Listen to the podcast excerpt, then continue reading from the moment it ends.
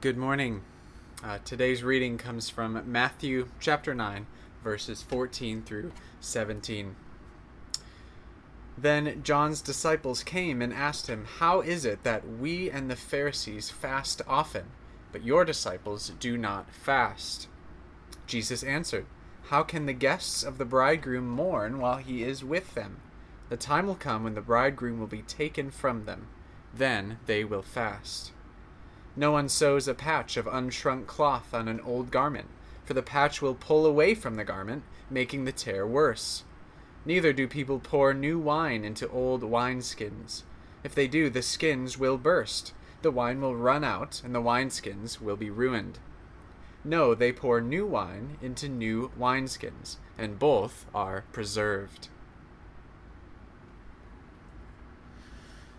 Well, it was a normal Thursday afternoon for Haverford Middle School student Molly Creed. Molly was doing some homework uh, in her school when her teacher uh, told her she needed to follow her to the library to help her find a book. But when she got there, a big surprise was waiting for her. Her father, uh, Major Patrick Creed of the U.S. Army, had been deployed to Ukraine last year uh, he'd been gone for many months and not expected to return for many more. And yet, when Molly entered that library, there he was, smiling, holding flowers. After looks of confusion and shock, a big smile spread across her face. Uh, here is the moment when she uh, threw herself in her father's arms. Uh, you can see the the joy that filled her heart to to be together with her father again in his presence. And for that family, uh, Patrick Creed's presence in their lives changed everything. It brought them immediate and overflowing joy uh, just to be with him. This kind of reunion, I think, will hit home for many of us, as uh, many of us have been separated from loved ones uh, for a number of years due to COVID restrictions. Do you remember what it was like uh, to see uh, your family's faces again for the first time after years apart, to feel their embrace, uh, the joy that it brought you? Well, today, as we come to look at our next section in the book of Matthew, we'll see that Jesus' presence uh, brought a similar kind of joy and celebration to his disciples. In fact, Jesus' presence on earth brought a new kind of joy altogether a supernatural joy. In the past few weeks, we've been seeing in Matthew that Jesus is a king who has great authority and power as he has power over nature, over demons, over sickness and disease, even to forgive sins. But this king doesn't use his power to kind of uh, beat people into submission. He uses it to bring people great joy. I wonder how your current joy level is this morning. If we're honest, it's probably not where we'd like it to be. Who doesn't crave a greater joy in their lives? And not kind of a fleeting joy, but a supernatural one. A one that isn't based on circumstances, a joy that doesn't come and go with the seasons, but undergirds everything we do. What I want us to see this morning is the good news that Jesus coming brings true and lasting joy. A joy that his disciples experienced when they were with him then, and a joy Jesus invites each one of us into this morning. To do this, I, th- I, think we see three ways in which Jesus brings this joy. And you'll see those there in your handout. And so, if you're a Christian, uh, my prayer is that as we walk through this text, our joy in our Savior will increase and your enjoyment of Him will grow, whatever circumstances you face at the moment. And then if you're not a Christian, I pray you'd see something beautiful about Jesus and his invitation into supernatural joy. And so, first, uh, we see that Jesus brings the joy of union with God. Uh, look with me at verse 14 and 15. You'll see them up on the screen. Then John's disciples came and asked him, How is it that we and the Pharisees fast often, but your disciples do not fast? Jesus answered, uh, How can the guests of the bridegroom mourn while he is with them? The time will come when the bridegroom will be taken from them, then they will fast. If you were here uh, with us the past couple of weeks, we saw Jesus uh, doing some pretty unexpected and surprising things. We saw Jesus choose Matthew to be his disciple, a hated tax collector. Uh, we saw Jesus feasting with other sinners. Uh, the Pharisees ask him, How is it that you are eating with these kind of people? And now there's more confusion. We're told that uh, John's disciples come to him. Uh, these would be John the Baptist's disciples, uh, those who would have been helping uh, John the Baptist spread the news of repentance to make themselves ready for the Messiah. And they come to him uh, with a particular concern. Verse 14, they say, How is it that we and the Pharisees fast often, but your disciples do not fast? Uh, to fast in those days uh, would be to abstain from food in order to uh, repent, to seek God. Uh, this was done in times of mourning or great sorrow, uh, expressing your sadness over your sin, uh, your desire, your, your calling out for God's mercy. You can think of maybe the Ninevites putting on sackcloth and ash to show their shame all of God's people were commanded in the law to fast once a year on the Day of Atonement. And Jesus and his disciples certainly would have uh, done that. But uh, devout and really godly Jews in Jesus' day would do additional fasts, uh, usually two of these every single week. And it's these additional, kind of non required fasts that John's disciples and the Pharisees were doing. Uh, this is what they ask Jesus about. I think you can imagine some of their confusion. Like, why are you guys not doing this? You call yourself spiritual, uh, you don't even fast like we do. Uh, maybe they thought surely uh, this can't be the Messiah. Uh, God's chosen one would be more religious than us, not less. Well, Jesus replies with his question of his own in verse 15.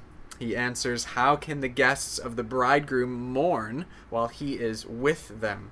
The time will come when the bridegroom will be taken from them, and then they will fast. So, according to Jesus, uh, these guys have completely misunderstood the situation. Uh, Jesus is saying there's a celebration going on here. Uh, don't you see it? It's like a wedding, and the bridegroom has come. A wedding is a, a, time for joy and feasts, not not for the sorrow and grief expressed in fasting. I mean, can you imagine uh, mourning at a wedding? Why can Jesus say this? Uh, why is it uh, a time for joy? Well, if you know your Old Testament, like uh, the Pharisees and religious leaders would have in, in this day, uh, the word bridegroom would be ringing some bells for you. By referring to himself in this way, uh, Jesus links up with the whole Bible theme a theme in which God's relationship with his people is likened to a, a husband's relationship to his wife. Uh, Jesus is saying there is an actual wedding of sorts going on here through the Old Testament, God reveals that He actually desires relationship with humanity. And not just a casual one. Uh, God wants a union so close, uh, He describes it as spousal love. God is the bridegroom, and His people are the bride. God's people, if you remember in the Old Testament, were unfaithful to Him over and over again, uh, but He promised that one day He would win His bride back. We see this a number of places in the Old Testament. Uh, one example is Hosea chapter 2 and verse 16. We read this In that day, declares the Lord, you will call me my husband. You will no longer call me my master. I will betroth you to me forever. I will betroth you in righteousness and justice, in love and compassion. I will betroth you in faithfulness, and you will know the Lord For generations, God's people had longed for this groom to come restore them to a right relationship. Uh, they mourned and they fasted and they waited. And so, do you see the incredible claim that Jesus is making? He's saying, I am Him. I am the groom. Israel's expectation for God the bridegroom is fulfilled in me. This is no time to fast, it's a time to feast. I've come to betroth you to God forever, to make union with Him possible. How would He do this? I think the second part of verse 15, uh, Jesus gives us a hint. He says, The time will come when the bridegroom will be taken away, then they will fast. To win us back to God, the bridegroom would have to be taken Uh, he would have to lay down his very life to pay the price of his own blood. And like the perfect groom, Jesus sacrificed himself for his bride.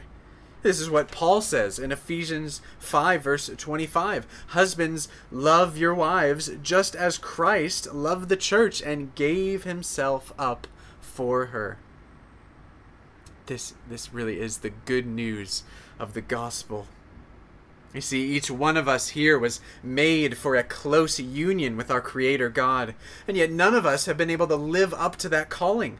We've been incredibly unfaithful to Him in, thousands of ways. We've broken this union, and as a result, we deserve to be cast away from Him and His blessings forever. And yet, it was when we had no hope of ever making ourselves right with God that Jesus made a way by giving up his own life on a cross. By willingly dying, Jesus dealt with the sin and unfaithfulness forever. Not by ignoring it or making us pay for it, but by accepting the just punishment for sin that we deserved in our place. And now, because of His grace, through trusting in what He did, we can be restored. We can experience true union with Him again, with Jesus as our faithful and committed Savior. And friends, this is a reason to celebrate. Just as Jesus' disciples weren't fasting, but instead celebrating, so we have cause to celebrate. For Jesus wed us back to God. He offers us forgiveness we can have relationship with him instead of being cast away. If you're here this morning and you're not a Christian, we want you to know you're always welcome here, uh, but we want you to know that the joy of being united with Jesus, being made right with God, is, is unlike anything you've experienced. No matter what you've done, no matter how many times you've said no to Him, thought little of Him, denied his existence, Jesus stands ready to receive you if you'll come. There's a celebrity vocal coach in LA. Uh, her name is Kira Fontana. And she gives a, a pretty amazing testimony of her conversion to Christianity. Uh, she tells of this deep emptiness and joylessness that used to be in her heart, despite the worldly success she had experienced. Uh, listen to how she describes this. She says, Alone one night in my new home, I felt I had truly reached the end of myself. I cried out to God with a desperation and sadness I had never felt before, asking, Why did you even make me? And she goes on to say, But since I put my faith in Christ, God has redeemed everything that was lost in my life. He has freed me from the prison of my selfishness, rescued me from darkness, and brought me into his glorious light. He has given my life new purpose, equipping me to serve his kingdom and glorify his name with my music. In him there is no greater joy. Friend, Jesus would come to you today, right now, and offer not a religion or a set of rules, but Himself, the one who brings joy. And then for us as a church, uh, let me ask you this uh, Does your life as a follower of Jesus exhibit this kind of joy? Like the evident joy we see from uh, Jesus' disciples as he was with them, uh, would your coworkers see this kind of joy in you? Your family members? Uh, does our life together as a church exhibit this kind of joy?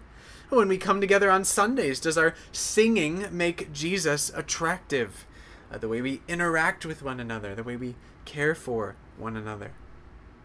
Now, of course, I'm not talking about this kind of blind optimism that just pretends everything's good, but a joy that knows of God's goodness in Christ in the sorrow and the pain we experience.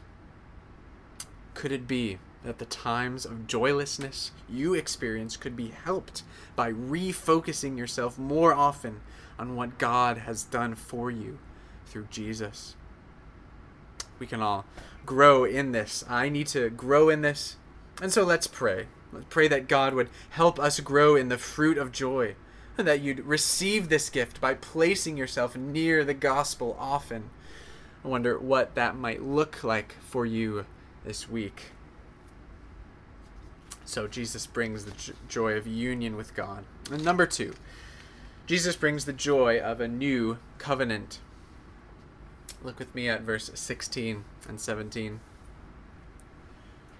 No one sews a patch of unshrunk cloth on an old garment, for the patch will pull away from the garment, making the tear worse. Neither do people pour new wine into old wineskins. If they do, the skins will burst. The wine will run out, and the wineskins will be ruined. No, they pour new wine into new wineskins, and both are preserved. So Jesus continues his answer to John's disciples by exploring two images that are uh, essentially inappropriate pairings, uh, things that don't fit together. He talks about these garments in verse 16. It's wrong to put a patch of old cloth on a new garment. Uh, everyone knows if you do that, it'll just rip the whole thing up, and the new cloth won't fit with the old. And then similarly in verse 17, he says, uh, Neither do people pour new wine into old wineskins. If they do, the skins will burst. Wine, of course, expands as it ferments. And so you'd uh, put this new wine into new wine skins, and the fermenting would stretch it out uh, and hold it. Uh, each wineskin, though, has kind of one stretch available. And so once you use it, uh, it stretches out, and it's now an old wineskin. If you try putting new wine in the old one, it'll just burst.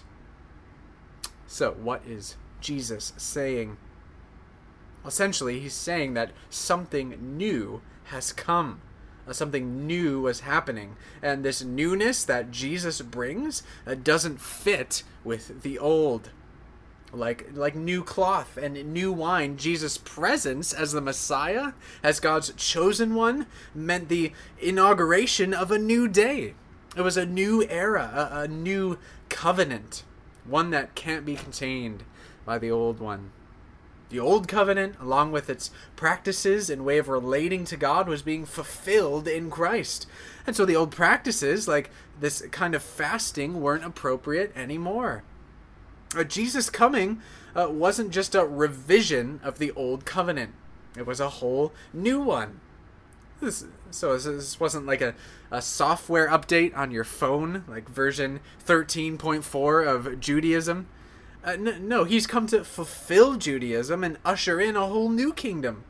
And this had always been the point of the Old Covenant anyway. Uh, the religion of the Old Covenant uh, was built specifically to prepare for Christ's coming.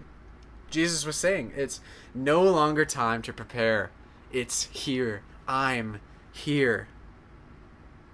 In what sense did Jesus fulfill the old covenant? Well, we could talk about many ways, but uh, he didn't do it by throwing it all out and starting new. For people to be right with God, perfect obedience was still required. Uh, this hadn't changed. But now, perfect obedience was being fulfilled by Christ rather than having to be fulfilled by us. He kept the old covenant perfectly and now grants that obedience to all who would trust in him. I think the Pharisees, and maybe even John's disciples, were in danger of missing this. For them, it was this intense religious practice that earned God's favor. Instead of trusting Jesus, they might have tried to patch him in with their own kind of works based religion. But Jesus came to provide a way to salvation that doesn't depend on human effort or ability. He came to provide us with the righteousness we need uh, by the obedience not of our life, but of His. Now, I don't think most of us are tempted to conform to Judaism and Jewish practices.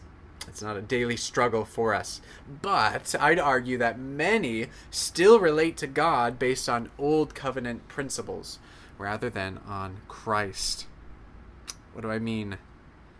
Well, if you've been coming along to church uh, for a while, thinking that your religious performance, your attendance here, uh, those are the things that really please God, those are the things that will bring you joy, you are mistaken. The joy that Jesus brings is found not in your works, but the free gift of grace from God in Him.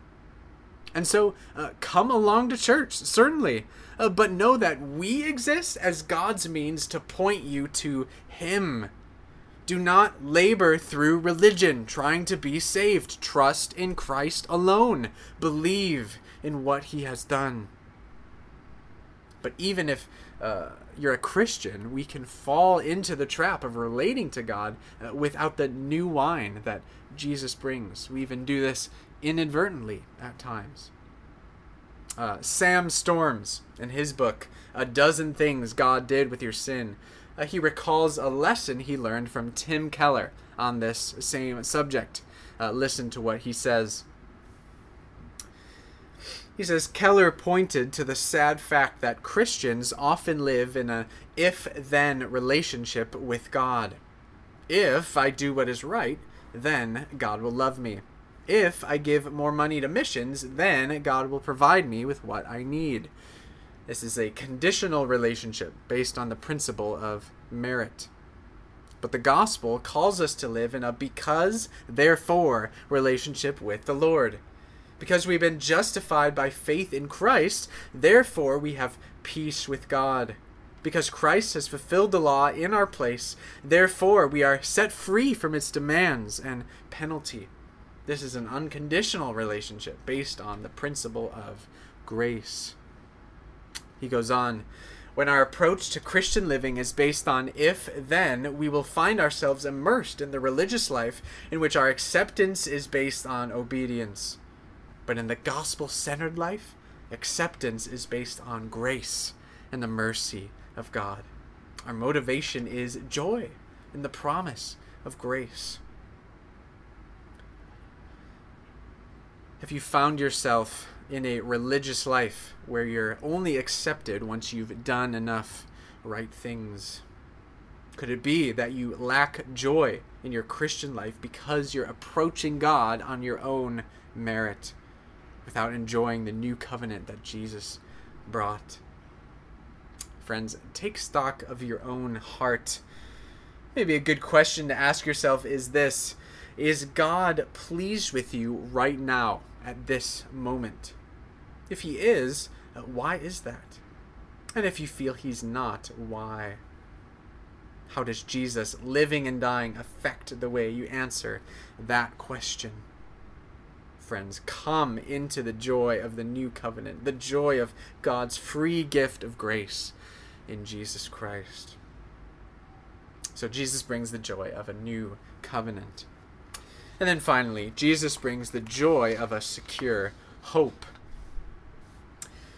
One of the questions you may have at this point is uh, wait, what about fasting then? Does Jesus teach that we should never fast now because the new covenant has come? Well, that's a good question. Uh, I think we find our answer back in verse 15. So Jesus answers them How can the guests of the bridegroom mourn while he is with them? The time will come when the bridegroom will be taken from them, then they will fast. Jesus is basically saying, uh, Now I am here with you as the bridegroom. Uh, it's not appropriate to fast, but I'm not going to stay.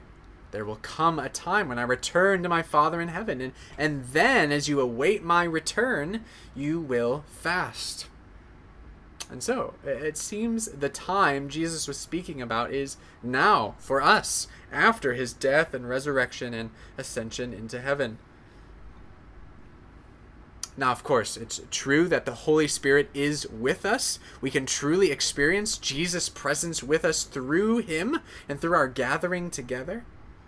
But we don't now experience the fullness of that presence as it will be when He returns. As one pastor puts it, uh, in this age, there is rightly an ache and a longing, uh, a homesickness inside every Christian that, that Jesus is not here as fully and intimately and powerfully as we want him to be. We mourn the suffering, sin, sickness, disease, injustice, and death that still fills our world and, and our lives. As a result, there is an appropriate place for Christians to fast. It would be appropriate, for instance, to uh, abstain from food for a meal or, or, maybe a day in order to pray for a church member who's in poor health, to seek God that, uh, for a family member to come to know Jesus. But unlike fasting in Jesus' day, uh, we fast now with the great hope that we're already God's children. We already have His ear and His pleasure with us. I wonder how much you've thought about the fact that Christians live in this kind of tension. In one sense, we are filled with joy now to already be citizens of Christ's kingdom, to have real union with God.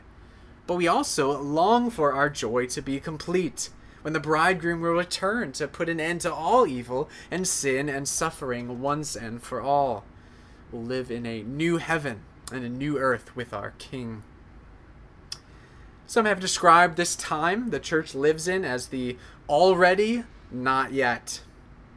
Uh, you can think of it maybe like an engagement, uh, like an engagement to be married. I remember when uh, my wife Elizabeth and I were engaged.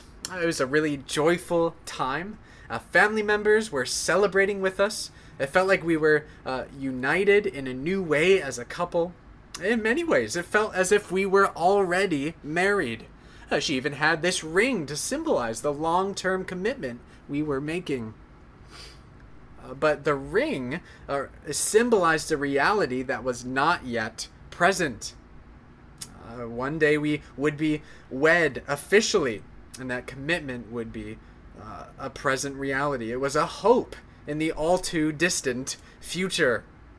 I think the Christian life is a lot like that. It's an already, but not yet sort of existence. I think this is really helpful for us. Uh, it makes sense of our sometimes strange experience as Christians. Uh, why is it that so much good has happened to us in Christ, and yet so many of us go through such sorrow and grief in this life? Well, it's because we've not yet entered our full joy.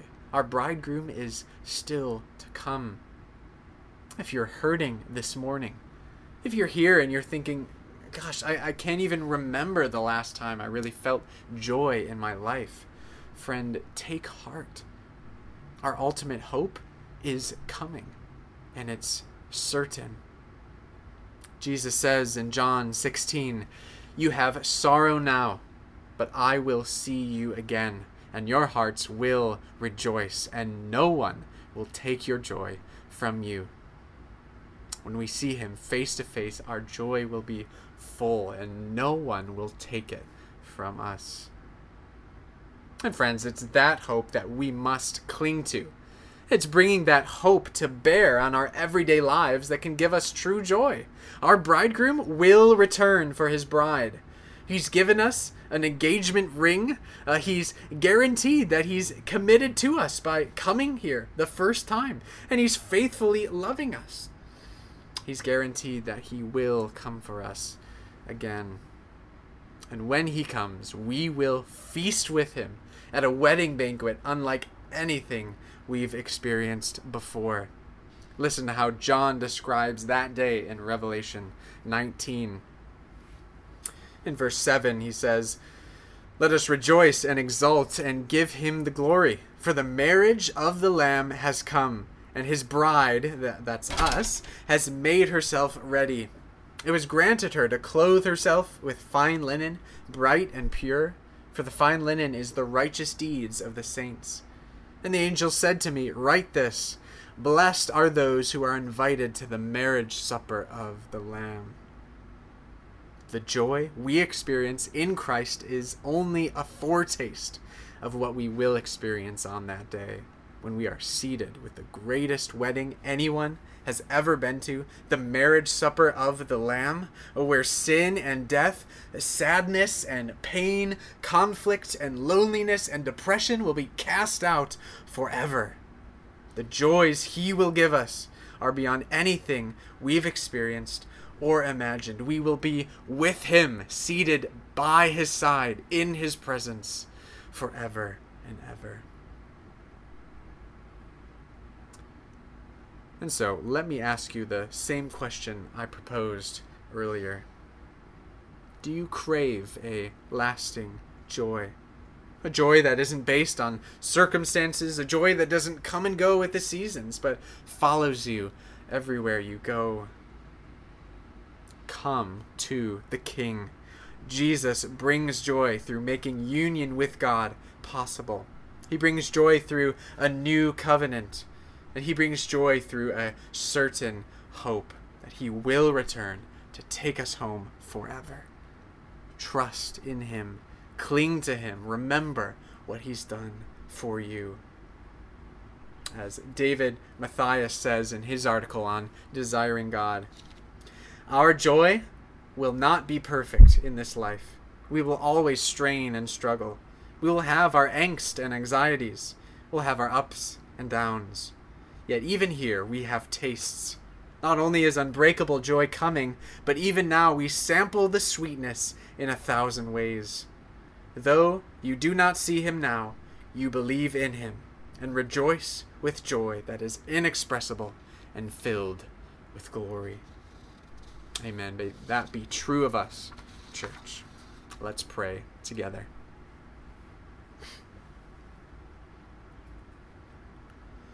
Oh, Father, we praise you for your word. We thank you for this passage in Matthew. We thank you for Jesus. We thank you for reminding us of your goodness in him. We praise you for sending your Son to the world, that his coming brings great joy for a people who sorely need it. We ask, Lord, that you'd help us by your Spirit grow in the fruit of joy, that we would be able to rejoice in you always, remembering what you've done for us, looking ahead to what you will do. We ask all this in Jesus' name. Amen.